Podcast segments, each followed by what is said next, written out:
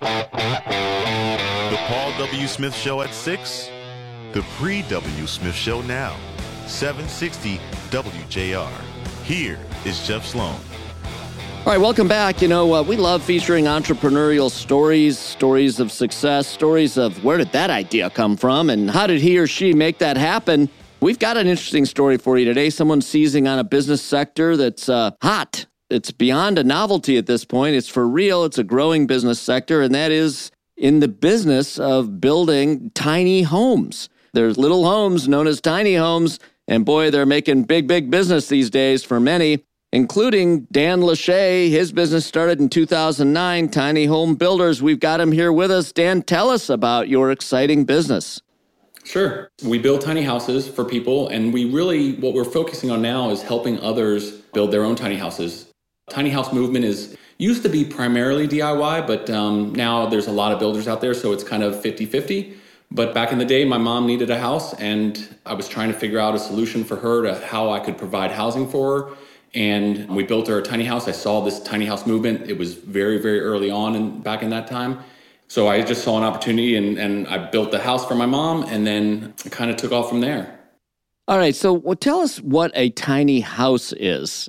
What qualifies as a tiny house? Where's the threshold where you cross over and it's no longer tiny, it's something else? What is a tiny house? So, a tiny house, I mean, tiny houses have been around forever, but the tiny house movement really took off I would say around 2007 when Jay Shafer built a tiny house on a trailer. And so that's kind of the modern tiny house movement. So um, a tiny house, because it's on a trailer, it can be transported. And because it can be transported and go down the road, there are certain size requirements that you have to fit within to be considered to be able to drive down the road. And so that kind of dictates what the, the size of a tiny house.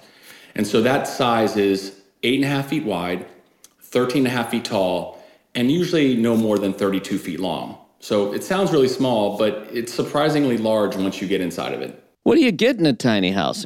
That does sound, relatively speaking, small. How comfortable is it, and what are the amenities typically in a tiny house? It's basically built just like a normal house, and it has all of the things that you would truly need to live in it. And you know, and none of the excess essentially. So you've got a, you know, typically you've got a queen or king size bed, very often in a loft. So they elevate that above the kitchen area or above other part of the living area so that you can kind of double up your space.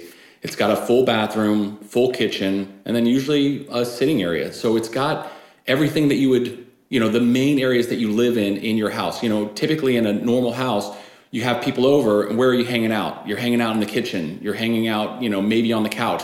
So it seems like it's really small, but it really is. You're just taking away everything that you don't need. Right. All the excess is gone. The essentials are there. And many people, you know, I've, I've talked to people who have either bought a tiny house as a second home or even as a primary home. And they say, you know, there's actually many advantages. You don't need big space. They like the cozy nature of it and feel more comfortable. Many people feel more comfortable in the tiny house than they do in a bigger home where you have all this excess space that you're not even using, sits empty can kind of make you feel lonely as opposed to a tiny house that makes you feel cozy and contained and secure. Right, exactly. I mean, when you look at the demographics of people that are buying tiny houses, it is typically people before they've had kids and after they've had kids. And if you've had kids, if you have any kids, then, um, and I have three kids, it's not a perfect fit for everybody and definitely not a perfect fit for people in that time of their life. But when it's just you or just another person, two people living in a tiny house, it really is a really good size. All right, so you identified this as a great product, filling a niche, addressing a need in the marketplace early on in the trajectory of the whole tiny home movement, and I have been aware of it for a while. Seems to be growing in popularity. How did you go from, you know, looking for a house for your mom, identifying a tiny house as an option for her, and then saying, you know what, I want to start a business in tiny homes? Do you have a a construction background or familiarity with the industry? How did that happen? My dad was a builder, so when I was growing up, I was around building, but I was actually a software engineer when I decided to do this. And turning it into a business, I've got to credit my wife because when I built the house for my mom, it wasn't intended to be a business. It was just trying to solve her problem. And then I went down there and did an interview for a news station in the tiny house.